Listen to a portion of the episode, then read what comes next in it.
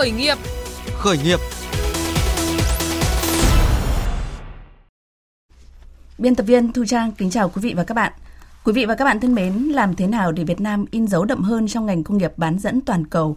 Làm thế nào để dấu ấn đó không chỉ dừng lại ở khâu đóng gói, hoàn thiện sản phẩm và ứng dụng sản phẩm, mà Việt Nam còn là nơi phát minh, sáng tạo và sản xuất các sản phẩm thuộc hệ sinh thái bán dẫn và được toàn cầu đón nhận.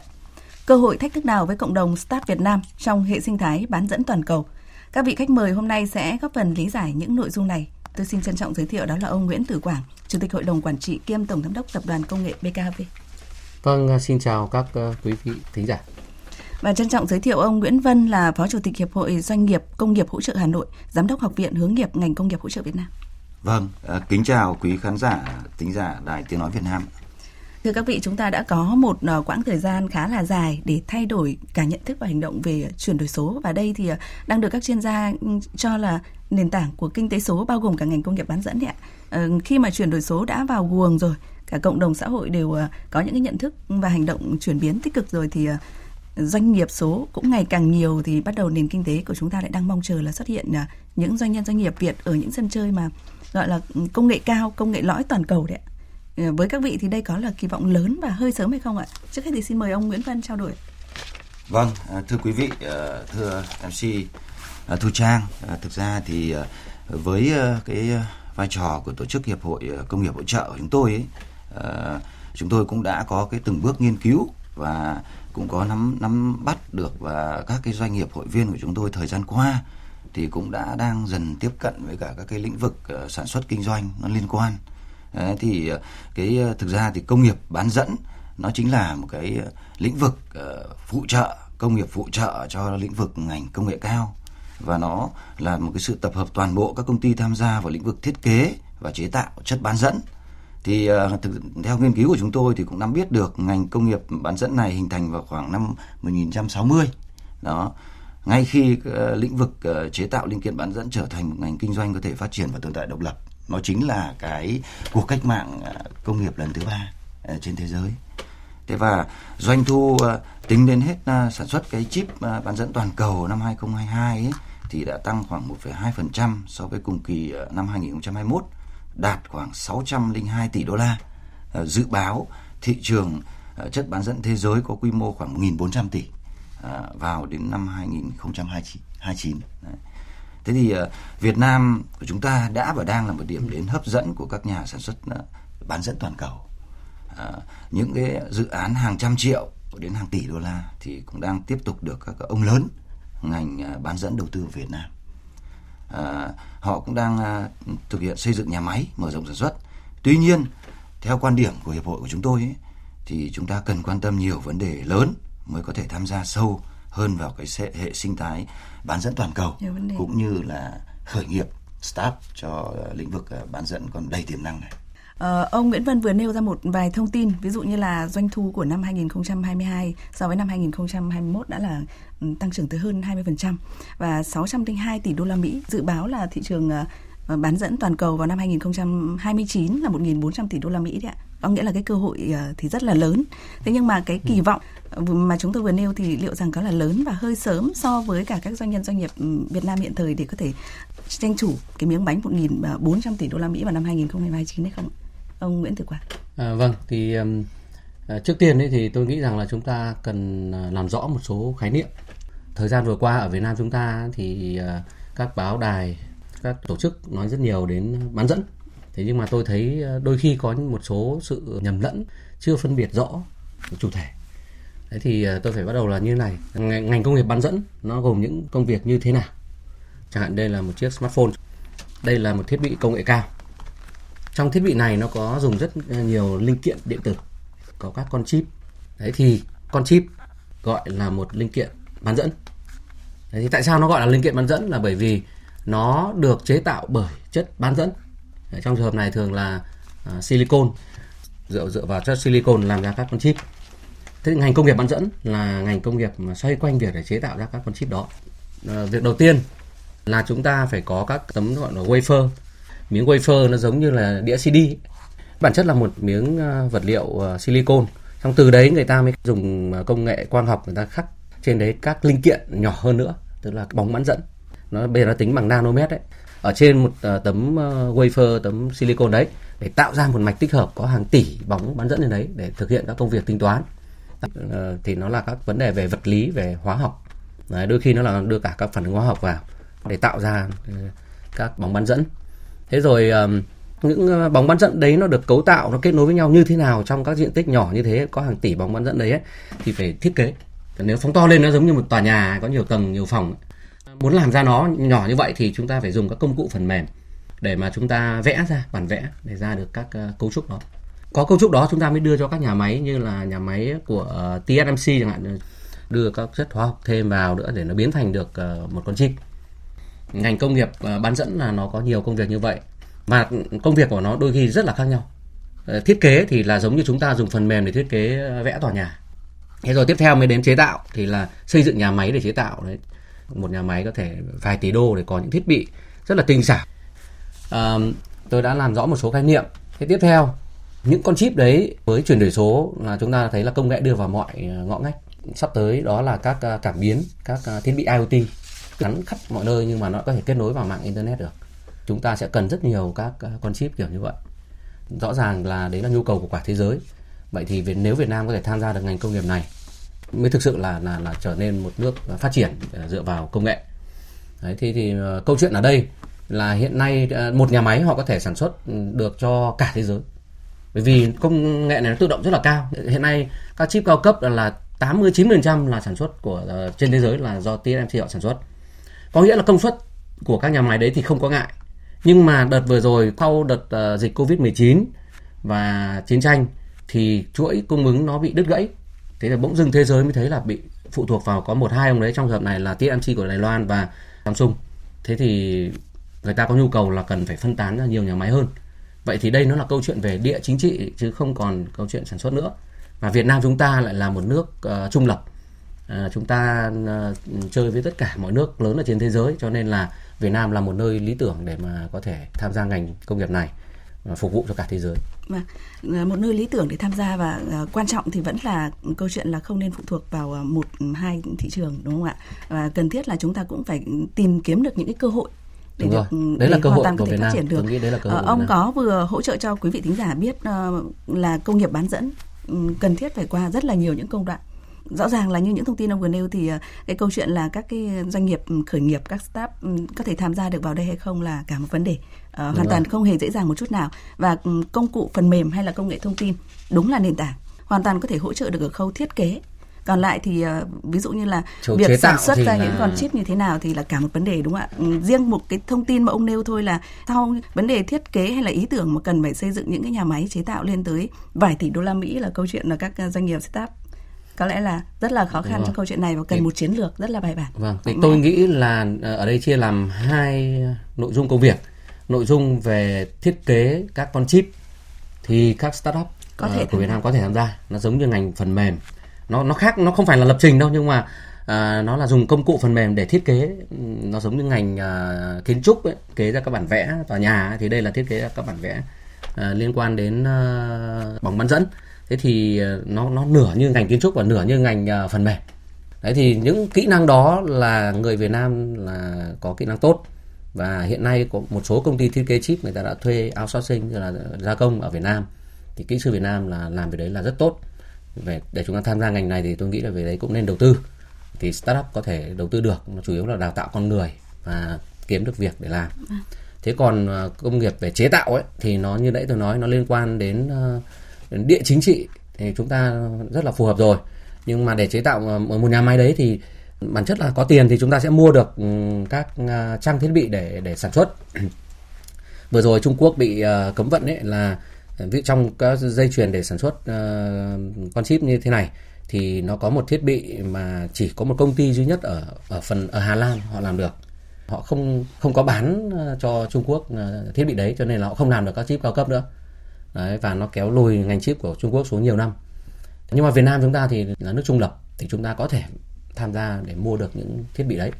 Thế còn tiền ấy thì lúc đấy thì tôi nghĩ rằng là trong trường hợp này chúng ta nên à, để tham gia ngành lĩnh vực ờ, công nghiệp này nó là mang tính khởi nghiệp quốc gia chứ không là khởi nghiệp rồi, doanh nghiệp nữa và vâng. nó là chiến lược quốc gia thế thì chúng ta có thể bắt đầu từ những công việc đơn giản giống như là đã từng vâng, nhà máy Intel ở đây đấy đúng không làm một số công việc đóng gói rồi dần nhưng mà phải có một chiến lược bài bản để nâng dần nó lên rồi tham gia sâu dần vào ngành công nghiệp này. Đấy nó là nó là B2B tức là uh, làm ra con chip rồi nhá để bán được nó không không đơn giản đâu. tức là các doanh nghiệp uh, B2B tức là ừ, doanh nghiệp với doanh nghiệp họ mua bán với nhau rồi sau đó mới cung cấp cho các nhà sản xuất khác để làm ra các thiết bị đầu cuối. Thế thì là uh, người ta đã có mối gắn kết với nhau nhiều chục năm rồi thì không dễ để mình chen chân vào đó. Vâng, vậy thì mình phải làm vâng. từng bước một chúng ta sẽ à, tiếp tục à, bàn luận một chút à, cái nội dung này ở phần sau. Và ông đã ờ, hỗ trợ quý, quý vị thính giả phân định được cái câu chuyện là cơ hội của các doanh nghiệp khởi nghiệp các start nói chung trong vấn đề là thiết kế hay là lên ý tưởng đổi mới sáng tạo trong ngành công nghiệp bán dẫn là hoàn toàn có thể thực hiện được. Còn chế tạo và sản xuất là cả một vấn đề. Các vị cũng có vừa nhắc tới câu chuyện là chúng ta đã có gọi là manh nha trong cái hoạt động của ngành công nghiệp bán dẫn nhưng mà chủ yếu vẫn là outsourcing đấy ạ. Thì bây giờ thì chúng ta hãy cùng nghe thêm một quan điểm từ doanh nhân Hoàng Việt Anh, Phó Tổng Giám đốc Tập đoàn FPT. Ờ, doanh nghiệp ừ, này thì cũng cách nay tròn một năm thì cũng đã gây chú ý rất là nhiều với sản phẩm chip bán dẫn ờ, Make in Việt Nam, made by FPT đấy. Tôi cho rằng ờ, cái kỳ vọng ấy tại thời điểm này đúng thời điểm. Thực tế thì cái nền công nghệ thông tin Việt Nam đã hình thành đã phát triển từ khoảng hơn 40 năm trước. Khoảng 30 năm trước thì chúng ta bắt đầu cái làn sóng toàn cầu hóa đưa trí tuệ Việt Nam ra thế giới. Chúng ta bắt đầu đa dạng các loại hình dịch vụ công nghệ thông tin nhưng phần nhiều ao sụp sinh. Từ những cái việc làm này chúng ta đã dần dần tích được những, những kinh nghiệm để bước lên những công đoạn cao hơn. Ngày hôm nay, kỹ sư của Việt Nam đã có đủ cái khả năng để tư vấn, để xây dựng, triển khai, vận hành, chọn gói các cái giải pháp cho khách hàng ở trong và ngoài nước đối với lĩnh vực công nghệ cao công nghệ lõi chúng ta còn đang ở trong giai đoạn đầu quy mô còn nhỏ. Nhưng không có nghĩa là chúng ta không làm được. Chúng ta có thể lấy các cái ví dụ gần đây từ việc nghiên cứu xây dựng phát triển các cái thiết bị viễn thông thế hệ mới của Viettel, VNPT hay mới đây FPT thương mại hóa cái chip thành phẩm. Thế thì trong giai đoạn tiếp theo, một mặt chúng ta tiếp tục đầu tư xây dựng nội lực cho các doanh nghiệp, mặt khác cần chủ động quyết tâm tận dụng các cái cơ hội hợp tác với đối tác nước ngoài để giúp chúng ta có thể rút ngắn cái hành trình này. Thưa các vị, thêm một thông tin nữa từ một doanh nhân khẳng định rằng là cái kỳ vọng bây giờ thì cũng không phải là quá sớm, thế nhưng mà uh, thực sự đã đủ khả năng để tư vấn, xây dựng, triển khai và vận hành chọn gói những cái giải pháp cho khách hàng ngành bán dẫn cả trong nước và ngoài nước hay chưa thì có lẽ là rất là đáng bàn. Xin mời ông Nguyễn Văn. Vâng, uh, lắng nghe những cái ý kiến của anh uh, Nguyễn Tư Quảng và anh uh, Hoàng Việt Anh ấy, uh, thì tôi cũng uh, có cái quan điểm thế này này chúng ta phải hình dung ra cái chất bán dẫn là vô cùng quan trọng trong nhiều ngành công nghiệp đặc biệt là trong các cái lĩnh vực sản xuất thiết bị và linh kiện điện tử. À, từ quốc phòng cho đến dân sinh tôi lấy ví dụ là chất bán dẫn à, làm ra ấy, thì thường dùng vào các cái sản phẩm tiêu dùng kỹ thuật số như điện thoại thông minh đấy phone rồi là máy ảnh tivi cho đến cái máy giặt ở trong từng hộ gia đình đó. Thế thì vấn đề là ở đây chúng ta đặt ra là uh, theo cái nội dung uh, chương trình đề ra ấy, là cơ hội thách thức cho uh, các cái doanh nghiệp start trong uh, hệ sinh thái bán dẫn đó. Thế thì ở đây thì tôi cũng muốn chia sẻ lại cái những cái hình dung mà chúng tôi đã theo dõi ấy. thì cái câu chuyện ở đây là BKV đã phát triển được điện thoại Bphone và các cái linh kiện liên quan đến ngành công nghệ cao đó phục vụ đời sống tiêu dùng. Thế thì uh, Ờ, tôi cũng nhớ là BKV phát triển cái lĩnh vực này nó quãng độ sau 2005 anh Quảng nhỉ. Đó. Thế thì uh, tôi cũng có theo dõi hiệp hội chúng tôi cũng có, tham gia giới thiệu các cái doanh nghiệp để cùng uh, tham gia với cả BKV trong những cái linh phụ kiện của ngành sản xuất điện thoại. Đó. Thế thì BKV mất đến 1.500 ngày tôi nhớ là 1.500 ngày gần 4 năm đúng không ạ để phát triển lên cái sản phẩm Make in Việt Nam Bphone bản thân tôi cũng đang dùng Đấy. Thế thì uh, vô cùng khó khăn trong cái việc phát triển chất bán dẫn ở trong uh, điện thoại đó. Tuy nhiên là chúng ta cũng nhìn thấy là cái sự uh, gọi là sáng tạo của đội ngũ kỹ sư Việt Nam. Trong đó có đội ngũ của tập đoàn công nghệ BKV, những người làm ra sản xuất Bphone ngày hôm nay và rất nhiều những cái doanh nghiệp những ông lớn khác như tập đoàn FPT của anh Hoàng Việt Anh công tác đó tất và uh, những cái doanh nghiệp lớn như là Viettel, VNPT đó. thế thì uh, chúng ta cũng nhưng uh, tuy nhiên là cái vấn đề mà mà chúng ta vẫn còn đang ở đâu đó còn đang manh nha còn đang outsource đúng không? Gọi là gia công đi làm thuê đi cho những ông lớn. Thì ở đây thì tôi cũng muốn nói thế này này. Uh, theo cái thống kê ấy thì hiện tại là ở Việt Nam chúng ta ấy, ở đâu đó có khoảng độ 40 công ty làm về lĩnh vực uh, uh, chất bán dẫn và thiết kế vi mạch đó. Và có khoảng độ 5.000 kỹ sư. Đấy, liên quan đến cái lĩnh vực này.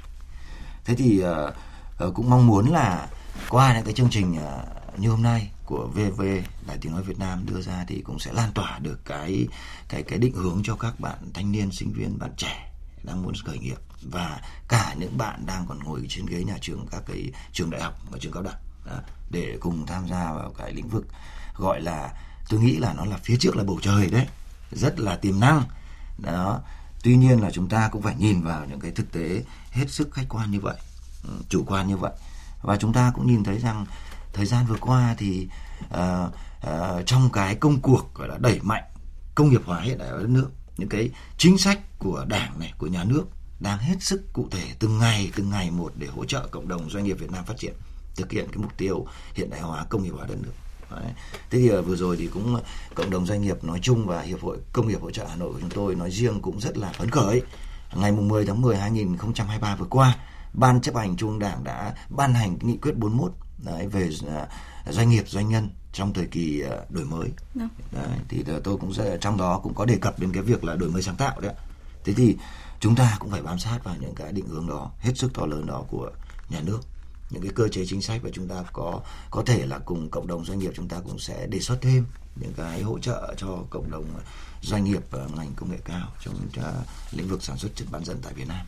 Ông có khá là nhiều thông tin ví dụ như là hiện nay thì ờ, có khoảng 40 công ty ừ, có những hoạt động liên quan đến chất bán dẫn và chất vi mạch đúng không ạ? Vâng. Và chúng ta có khoảng ờ, gần 5.000 kỹ sư liên quan đến ngành. Vâng. Uh, ông có dùng một cái từ đó là bầu trời rộng mở phía trước và phía trước là bầu trời rộng mở và đang uh, hy vọng là có thể định hướng được thế hệ trẻ tham gia vào ngành này À, đây cũng là một vấn đề mà chúng tôi quan tâm và hy vọng là chúng ta sẽ bàn luận một cách thẳng thắn để xem là liệu rằng là đây có là một cái hô hào uh, khiến cho mọi người lại ồ ạt đổ xô vào cái ngành này hay không? Liệu rằng sau này thì uh, chuyện thừa thiếu nhân lực như thế nào? Chúng ta đã có khá là nhiều những bài học rồi. Nhưng trước hết thì uh, ông cũng có vừa mới thông tin về uh, BKV mặc dù chỉ là một ví dụ thôi nhưng đã tham gia vào việc là sản xuất những cái linh kiện điện tử với những cái sản phẩm mà đã được đã được à, đổi mới sáng tạo và đã được à, thị trường đón nhận rồi. Thì ông có thể có một vài thông tin là có những điều gì là khó khăn thách thức ở trong cái chế tạo à, sáng tạo rồi là đưa những cái sản phẩm này ra thị trường được đón nhận như thế nào? Đây cũng chính là một cái cơ hội cho những cái doanh nghiệp mà đang có cái nhu cầu được như vậy. Ừ, như uh, chúng ta đã nhiều lần trao đổi thì về ngành uh, công nghệ cao nói chung và ngành uh, rồi ngành phần mềm cũng vậy thì người Việt Nam mình à, có năng lực rất là tốt, rất là phù hợp. Và nó đang à, có một yếu tố thuận lợi là như này là các nước phát triển ấy, thì những người học ngành này là nó nhiều người người ta không hứng thú. Vì nó khó mà nó thật là nó, nó, nó khó phải học toán rất là nhiều và phải rất là đam mê. Đấy thế thì uh, nhiều nước phát triển là họ bị thiếu nguồn lực và họ nhập khẩu từ các nước khác sang. Việt Nam chúng ta thì là một nước đang vươn lên còn rất nhiều khi thế. Mọi người vẫn đang rất là, là hứng thú với, với những ngành kỹ thuật công nghệ kiểu như thế này. Mà nó cũng phù hợp với tính cách và tố chất của con người Việt Nam. Vâng. đấy nhưng nếu chúng ta không tận dụng được giai đoạn này thì cũng rất là lãng phí. Nếu tận dụng được thì chúng ta sẽ trở thành con rồng châu Á tiếp theo là điều chắc chắn.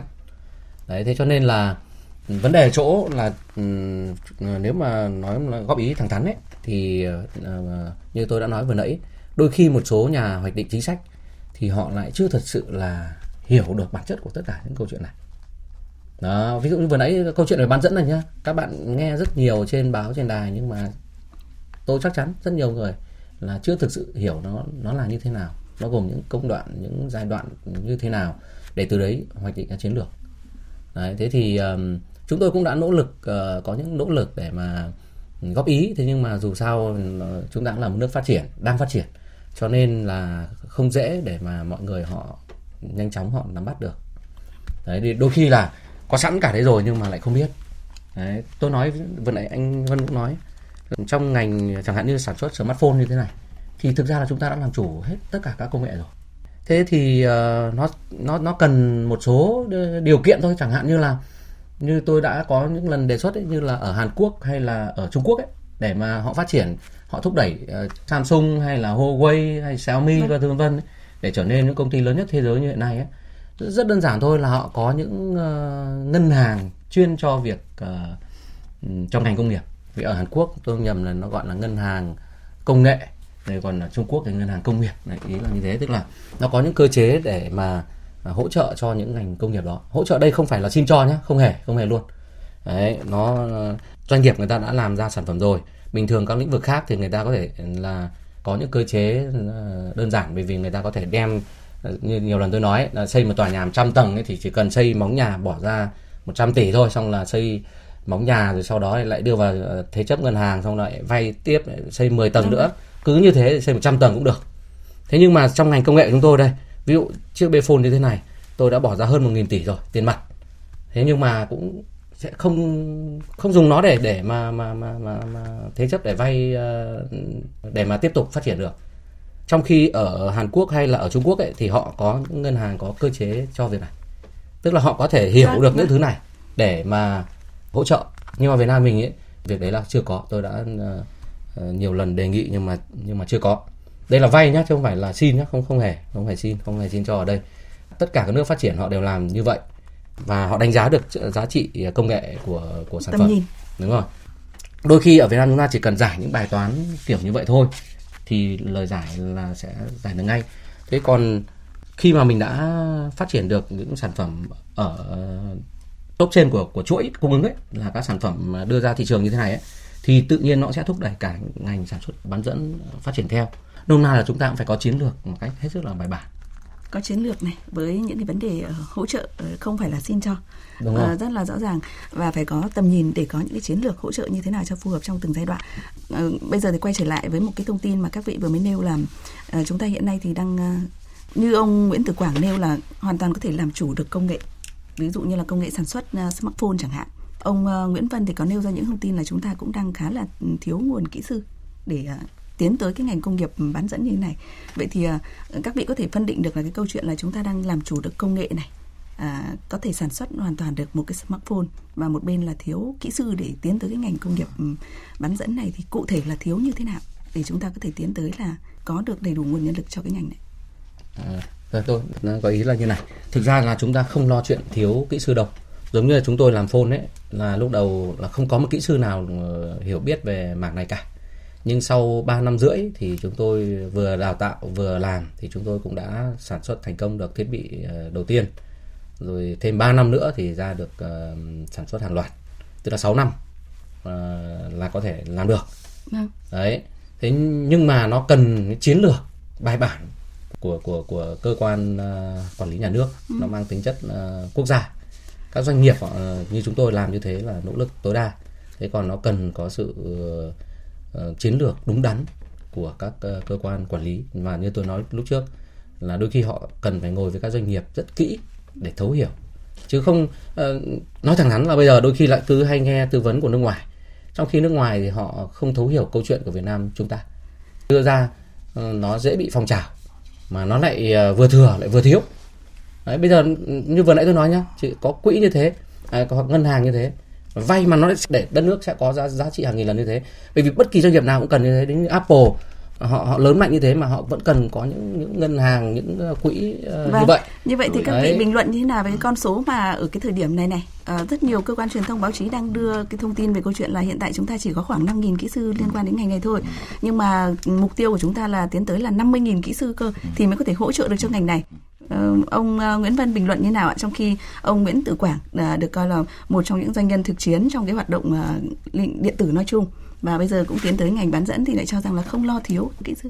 Ờ, với ờ, chức năng ờ, công tác hiệp hội ấy, quy tụ các doanh nghiệp ấy, thì chúng tôi thường xuyên nghiên cứu các cái cơ chế chính sách ừ, của nhà nước của chính phủ đưa ra thì tôi có nắm biết được là trong cái chiến lược phát triển khoa công nghệ của Việt Nam giai đoạn 2011 2020 ấy thì đặt ra mục tiêu đến năm 2020 là Việt Nam ta sẽ có 5.000 doanh nghiệp khoa công nghệ nói chung. Đó.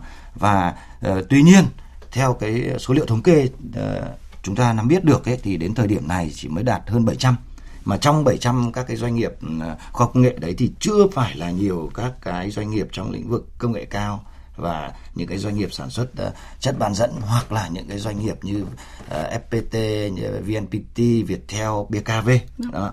Thế thì ở đây thì tôi cũng có thêm cái ý kiến với cả anh Nguyễn Tử Quảng là một cái doanh nhân thực chiến đi trong cái lĩnh vực sản xuất Ờ, công nghệ cao, công nghiệp ờ, điện tử, ờ, viễn thông.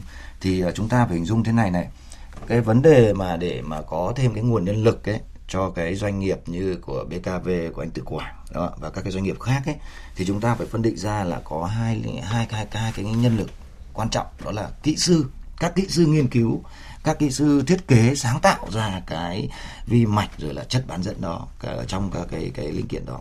Cái thứ hai là đến nhân lực uh, uh, sản xuất đó các cái công nhân ừ. có qua đào tạo chất lượng cao đấy, ở các trường đại học thế thì uh, chúng ta cũng uh, vui mừng là uh, chính phủ nhiệm kỳ này cũng đã, đã đã và đang thúc đẩy định hướng cho các bộ ngành liên quan thế vừa rồi thì chúng ta cũng biết được là ngày 19 tháng 10 vừa rồi ở thành phố Đà Nẵng thì Bộ Giáo dục Đào tạo trực tiếp Bộ trưởng Bộ Giáo dục Đào tạo cũng đã uh, thực hiện cái ký kết thỏa thuận hợp tác uh, uh, để phát triển các cái doanh nghiệp uh, cả, cả, phát triển cái việc đào tạo các cái uh, nhân lực trong cái lĩnh vực uh, chip bán dẫn Đấy, giữa trường đại học quốc gia Hà Nội, đại học quốc gia Thành phố Hồ Chí Minh và đại học quốc gia Đà Nẵng.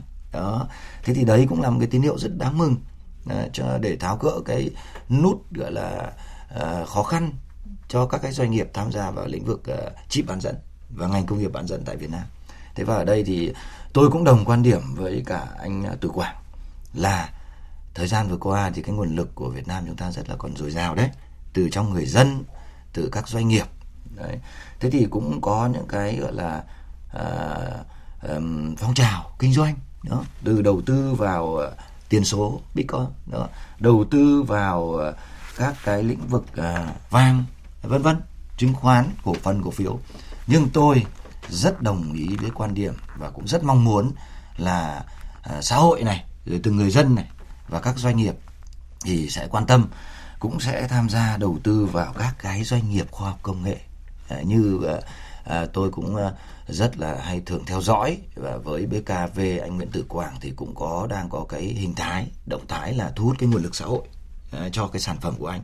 Và tôi cũng rất mong muốn là tại sao những cái doanh nghiệp mà gọi là thực chiến những doanh nghiệp đang nghiên cứu phát triển sản xuất ra những cái sản phẩm phục vụ đời sống, cho đến những cái lĩnh vực còn nhiều tiềm năng như là sản xuất chất bán dẫn, đúng không ạ? Thì xã hội sẽ thêm quan tâm đầu tư vào những cái doanh nghiệp đó.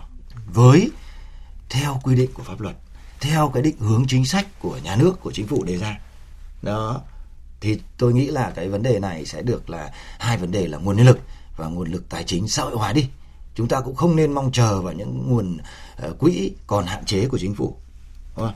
đấy là hai vấn đề đấy. vấn đề thứ ba nữa là uh, cộng đồng doanh nghiệp uh, trong đó có các doanh nghiệp sản xuất và các doanh nghiệp nghiên cứu phát triển khoa công nghệ uh, hãy chung tay uh, cùng với các cơ quan báo chí trong đó có đài tiếng nói Việt Nam cùng đề xuất lên các chính sách mới có thể là cái luật uh, công nghệ cao như chúng ta đã biết ban hành từ năm 2013 đã 15 năm rồi và 2019 vừa rồi thì uh, Quốc hội uh, Việt Nam chúng ta cũng có cái văn bản hợp nhất nhưng mà phải có những cái cơ chế chính sách phải có những cái luật uh, chuyên ngành luật công nghệ cao để tạo điều kiện về nguồn vốn này nhân lực này vâng. về uh, thuế cho các doanh nghiệp khoa công nghệ nói chung và doanh nghiệp dấn thân vào lĩnh vực chất bán dẫn ngành công nghiệp bán dẫn Việt Nam có cái cơ hội để phát triển thực tiễn Ờ, ông vừa có thêm một thông tin cho chính cộng đồng start rồi đấy. Ờ, những doanh nghiệp mà dấn thân vào ngành công nghiệp bán dẫn chính là những thông tin mà ờ, chương trình của hôm nay của chúng ta cũng đang rất là cần. Tôi hình dung thì từ đầu tới giờ đã có rất là nhiều những kiến nghị đề xuất tới tầm vĩ mô uh, cho chính cả những doanh nghiệp mà hiện nay đã và đang À, liên quan tới ngành công nghiệp bán dẫn rồi chứ không chỉ đơn thuần là đối với những uh, doanh nhân doanh nghiệp mà đang có những ý tưởng hay là sắp tới sẽ tiến tới là tham gia vào hệ sinh thái bán dẫn rồi ạ. Phải bắt đầu từ đâu, phát triển doanh nghiệp bằng cách nào khi bạn chưa có hoặc có rất ít kinh nghiệm? Bạn muốn tìm hiểu những thông tin về luật pháp và các quy định về đăng ký thành lập mới doanh nghiệp. Liệu Việt Nam có thể trở thành quốc gia khởi nghiệp? Làm sao để tinh thần khởi nghiệp được lan tỏa tới toàn xã hội? Khởi, khởi nghiệp Startup Cùng VV1 Đài Tiếng Nói Việt Nam, bạn hãy bắt đầu với những ý tưởng của mình, nuôi dưỡng và biến ước mơ thành hiện thực.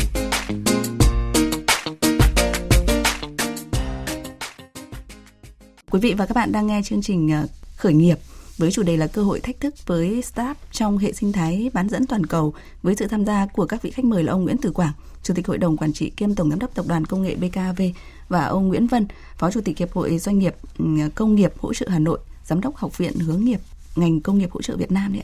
Bây giờ thì ờ, thưa ông Nguyễn Tử Quảng, các vị có nêu ra khá là nhiều thông tin về cần thiết phải có cái sự hỗ trợ và có những cái uh, chương trình hành động mang tầm chiến lược từ các vĩ mô.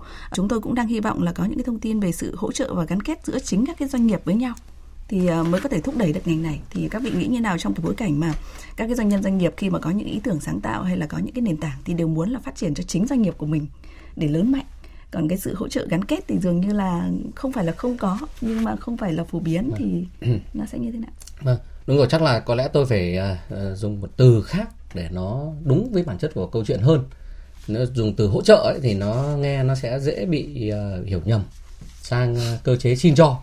Vâng. đấy ở đây thì chắc là nãy giờ tôi nghĩ tôi nghĩ là nên dùng từ là uh, kiến tạo đúng. thì đúng hơn. Kiến tạo. Tức là các cơ quan quản lý nhà nước uh, của chúng ta trong những mảng công nghệ cao như này cần sự kiến tạo.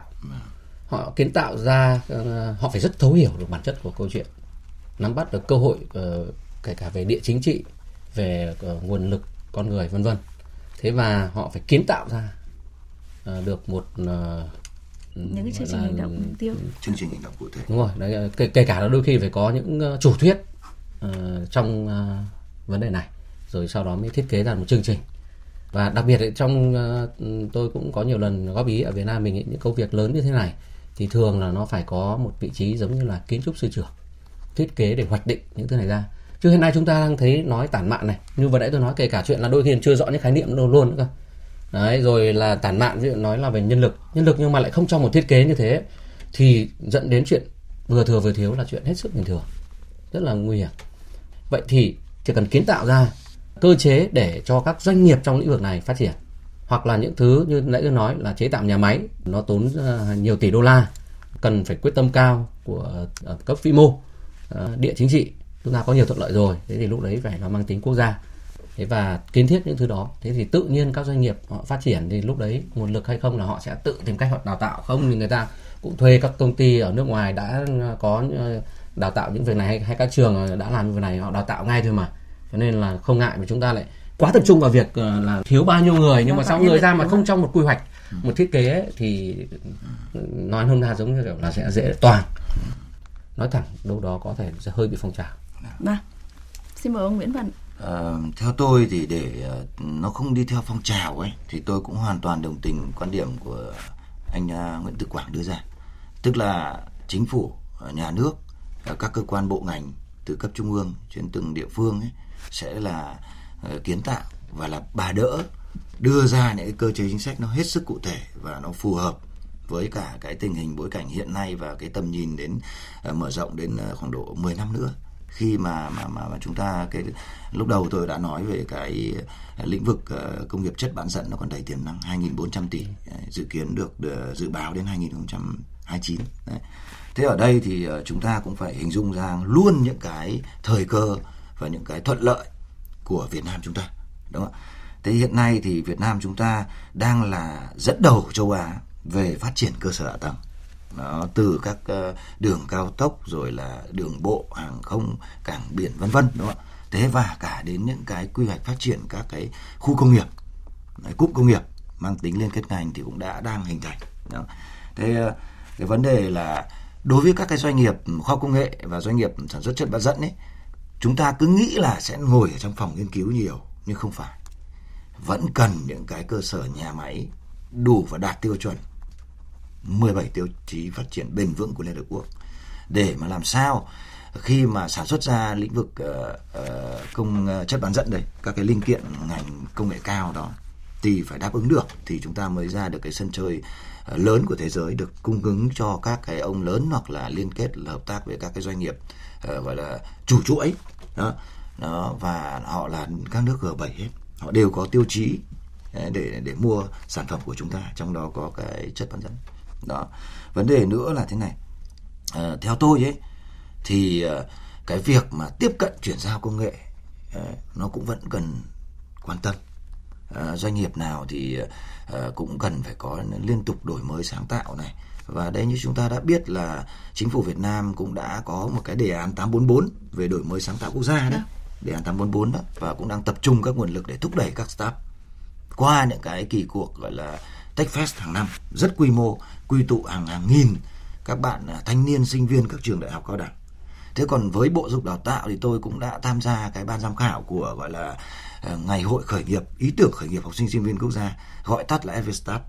Và các bạn à, chúng tôi cũng đã biết được là có những cái doanh, các cái bạn sinh viên, các bạn thanh niên rất mong muốn khởi nghiệp, muốn học tập theo những tấm gương lớn như doanh nhân Trương Gia Bình, chủ tịch FPT anh Nguyễn Tử Quảng của BKV nhưng các bạn ấy vẫn còn chưa có định hướng các bạn còn chưa biết lĩnh vực ngành nghề nào là nó hot, là nó cần trọng tâm để bạn, các bạn học tập và nghiên cứu và thậm chí đầu quân vào những cái doanh nghiệp như của anh từ Quảng để mà học hỏi, để mà phát triển bản thân, để mà có cái kỹ năng khởi nghiệp, start trong cái lĩnh vực ờ, công nghệ ờ, công nghệ cao và chất bán dẫn đầy tiềm năng này như tôi nói trên. Ờ, các vị cũng có, vừa mới nêu ra một vài những thông tin gợi mở cho cộng đồng khởi nghiệp nói chung đấy Chúng tôi cũng có nhìn nhận à, một vài những thông tin từ chính các bạn khởi nghiệp. À, như các vị đã nêu rằng là để dấn thân vào cái ngành công nghiệp bán dẫn này không hề đơn giản. Nhưng các vị cũng có gợi ý đó là ví dụ như khâu thiết kế hay đổi mới sáng tạo là hoàn toàn có thể các bạn tiến tới được. Nhưng mà với cái công đoạn mà như ông Hoàng Việt Anh có nêu cách đây ít phút là assassin ấy, thì liệu rằng là ừ, có nên định hướng cho thế hệ uh, ngày nay uh, các bạn có thể bắt đầu từ những cái công đoạn như vậy tức là đóng gói thử nghiệm sản phẩm hoàn thiện sản phẩm. Giống như là các anh lớn đã làm từ khá là nhiều bao nhiêu năm nay để có tích lũy ờ, kinh nghiệm. Và xong sau đấy thì mới tiến sâu hơn vào ngành công nghiệp bán dẫn đấy à, thực ra ngành công nghệ nó cũng rất là khắc nghiệt. Đôi khi chúng ta nghĩ rằng là đây đây tôi, tôi nói về về mảng thiết kế chứ nhé còn mặt mảng chế tạo thì lại khác.